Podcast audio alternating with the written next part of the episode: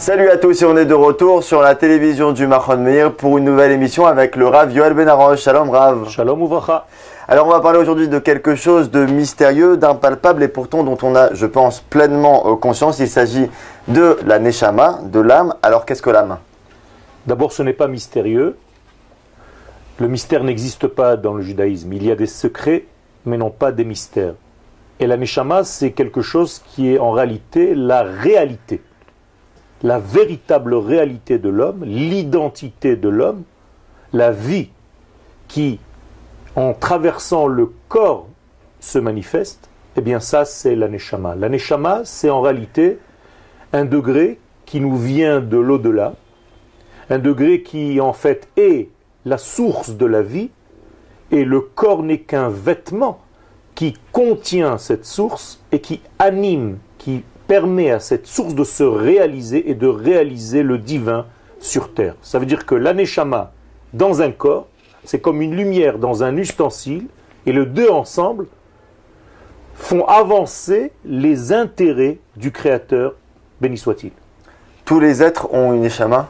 Tous les êtres dans le monde animal, ont végétal. Une Neshama, que ce soit au niveau euh, euh, minéral, végétal, animal et l'homme. Cependant, ce n'est pas du même degré. C'est-à-dire que si nous parlons par exemple d'un élément de vie qui fait vivre le minéral, eh bien on peut dire d'une manière générale que c'est sa Neshama. Bien entendu, c'est une Neshama d'un niveau très euh, inférieur par rapport à la Neshama qui va se dévoiler chez un homme. Alors on, a plus, on aurait plusieurs niveaux de Neshamot. Tout à fait, il y a beaucoup de niveaux de Neshama, et même chez les hommes eux-mêmes, chez l'être humain, il y a, d'une manière comptabilisée, on va dire, alors que c'est quelque chose de l'ordre de l'infini, cinq degrés qui sont le Nefesh, le Ruach, la Neshama, la Chaya et la Yechida. C'est-à-dire que je viens de nommer cinq degrés. Le premier degré de la Neshama s'habille dans le Kaved, dans le foie. On appelle ça le Nefesh. Le Ruach s'habille dans le cœur. La Neshama s'habille dans le cerveau, et la Chaya et la Yechida, ce sont deux forces de lumière qui sont au-delà du corps humain et qui ne sont pas véritablement à l'intérieur, mais comme une lumière entourante que nous devons bien entendu, un jour ou l'autre, faire pénétrer à l'intérieur de nous pour recevoir encore d'autres niveaux. La Chaya, la Chaya et la Yechida dont vous parlez, elles sont atteignables, elles sont accessibles. Bien sûr, c'est ce que je suis en train de dire, c'est qu'il faut que l'être, l'ustensile que je suis, puisse avaler en fait même ces deux degrés qui le dépassent, pour ensuite recevoir les mêmes cinq degrés, mais à un autre niveau. Et ainsi de suite. Donc c'est comme s'il y avait cinq fois cinq, ainsi disent les kabbalistes, il y a donc une infinité d'éléments de Neshama que je peux absorber, absorber, et donc je m'élargis. C'est-à-dire, je contiens de plus en plus de divins et je dévoile de plus en plus de divins sur terre. À quel âge un homme découvre son âme? La Neshama de l'homme, en fait, elle vient au moment où le corps commence déjà à apparaître. La Neshama existe. Cependant, elle ne peut pas apparaître tant qu'il n'y a pas un corps. Donc, le papa et la maman vont donner un corps, et la Neshama qui existe depuis longtemps descend entre guillemets sur terre, descend ici, sous-entendu, se dévoile, à l'intérieur de ce corps et commence à le faire animer. Plus la Neshama pénètre le corps, plus le corps bouge. C'est-à-dire qu'un bébé a l'air paralysé parce que la Neshama ne l'a pas encore pénétré complètement. À un moment donné, il va s'installer, mais au niveau assis, il n'arrive pas encore à se mettre debout parce que la Neshama a rempli seulement son torse jusqu'aux jambes. Au moment où la Neshama va commencer à pénétrer, à circuler dans les jambes, ce bébé va se mettre à marcher. C'est-à-dire qu'au fur et à mesure que la Neshama me pénètre, me traverse, je deviens de plus en plus vivant. Donc il y a des gens qui vivent plus que d'autres, selon l'intensité de vie qui les traverse. Alors le Maharal de, de Prague le confirme, euh, confirme un double aspect. D'un côté, chacun est en mesure de ressentir vraiment son âme, et de l'autre côté, personne ne parvient véritablement à saisir son essence. Tout à fait, on ne peut pas véritablement dessiner, puisqu'il s'agit d'un degré qui nous vient de l'ordre de l'infini. Et on peut donc seulement voir des effets de cette lumière lorsque cette lumière est habillée, encore une fois, dans un corps. Par exemple, votre œil n'est pas en train de me regarder. C'est votre neshama qui utilise un élément qui s'appelle l'œil, ou bien l'oreille pour m'entendre, ou bien la bouche pour parler. Donc vous ne parlez pas, ce n'est pas votre bouche qui parle, c'est votre neshama qui utilise cet ustensile pour se dévoiler. Est-ce que de la même manière qu'on connaît mal ces organes internes du corps physique, et on ne sait pas où se, où se place tout, à part si on, est, euh, si on a étudié ça en médecine ou, ou autre part, mais du coup la neshama non plus, on n'arrive pas à la, à la... Alors de la même manière qu'il y a des médecins du corps, il y a des médecins de la neshama. Et les médecins de la neshama, ce sont les maîtres de la Kabbale. C'est-à-dire que les maîtres de la Kabbale savent comment la neshama fonctionne, même si ils ne peuvent pas l'appréhender réellement comme on peut voir un élément physiologique, physique du corps humain.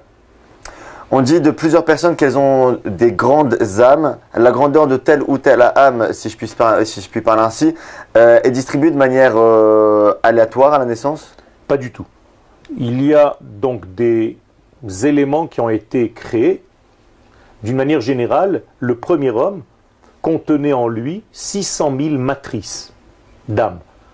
Ces six cent mille âmes se dévoilent, il n'y a toujours qu'un chiffre, six cent mille âmes, des matrices d'âmes, qui vont s'habiller dans le nombre d'hommes qui se trouvent sur terre. C'est-à-dire que par exemple, concernant Israël, il y a six cent mille neshamot. Ces six cent mille neshamot vont s'habiller aujourd'hui dans quinze millions de juifs. Et donc, vous comprenez par un calcul très simple que ce n'est pas une neshama pour un homme. Donc nous sommes en réalité peut-être deux cents, trois cents, quatre cents personnes sur une neshama. Parce que les six cent mille doivent être... C'est comme si on faisait six cent mille divisé par quinze millions. Alors, on, on serait des fractions de neshamot. Nous sommes des fractions de neshamot, et donc nous avons un rôle à jouer pour dévoiler une forme de lumière.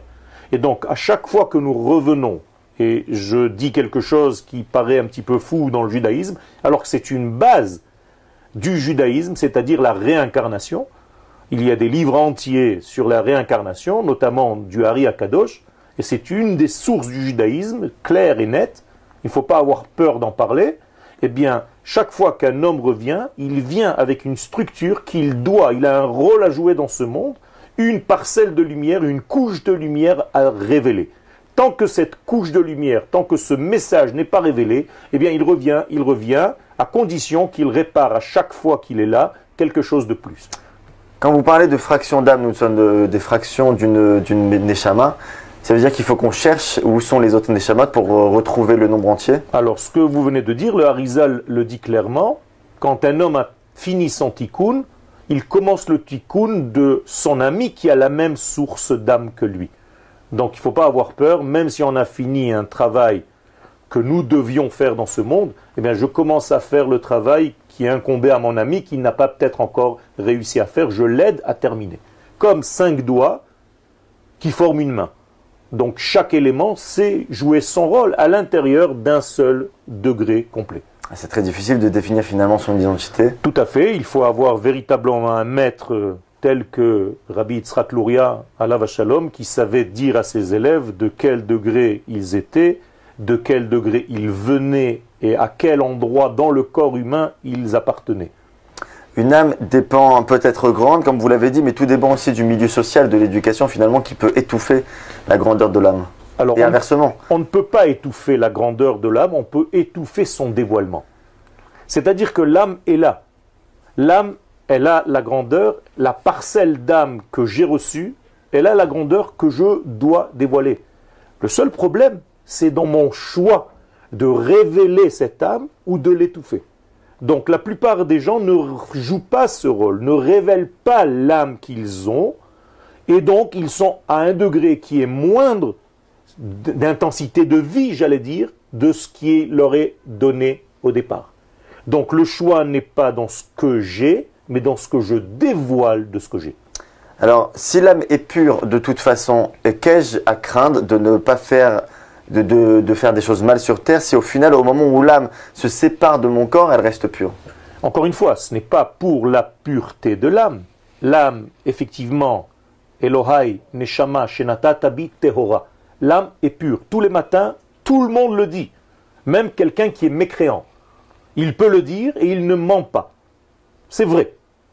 Le seul problème, c'est de cette Neshama, qu'est-ce que moi, en tant qu'homme, en tant que femme, en tant qu'être, j'ai révélé dans ce monde. Et donc la faute n'est pas concernant la Neshama. La faute, c'est en réalité un ratage. Je traduis là réellement le terme de faute en hébreu. Est-ce que j'ai réalisé mon âme? Est-ce que j'ai réalisé mon être? Ou est-ce que j'ai raté la réalisation? Donc, sur quoi nous allons être jugés? Sur ce que nous avons reçu. C'est qui le jeu? C'est pas mon âme du coup. Alors une fois, c'est l'âme mélangée au corps. Il est dit même que lorsque l'homme quitte ce monde, HaKadosh Baruch Hu, sous la terre, lorsqu'on enterre la personne, on ramène la Neshama, on la fait rentrer dans le corps et toutes les deux sont jugées ensemble. C'est-à-dire par rapport au potentiel que tu avais, combien tu as vécu. Et si tu avais un potentiel cent et tu as vécu quatre-vingts, eh bien tu as vingt pour cent qui sont en réalité ton enfer, ton Guéhennom. C'est-à-dire le ratage de tes cent pour cent, il manquait vingt, eh bien ça c'est l'enfer de l'homme. Que devient l'âme après la mort, vous l'avez évoqué? Alors l'âme après la mort monte et donne des comptes. D'ailleurs, elle ne le fait pas seulement après la mort, elle le fait toutes les nuits. Chaque soir, elle va donner des comptes au maître du monde par rapport à ce qu'elle a fait durant la journée. D'une manière générale, après la vie, donc une fois que la Neshama quitte ce corps, elle va donner des comptes sur tout l'ensemble de la vie de cet homme, pour savoir ce qu'il y a encore à combler qui n'a pas encore été terminé. Le but étant, il faut le rappeler, c'est très important, ce n'est pas un travail individuel. Car le but principal est de dévoiler le maître du monde, le créateur du monde dans ce monde. Donc chaque âme qui vient en fait habillée dans un corps, c'est un soldat qui vient dévoiler cette grande Neshama, cette grande idéologie divine. Et donc on est jugé par rapport au travail que nous avons fourni pour faire avancer l'intérêt du Saint béni soit-il.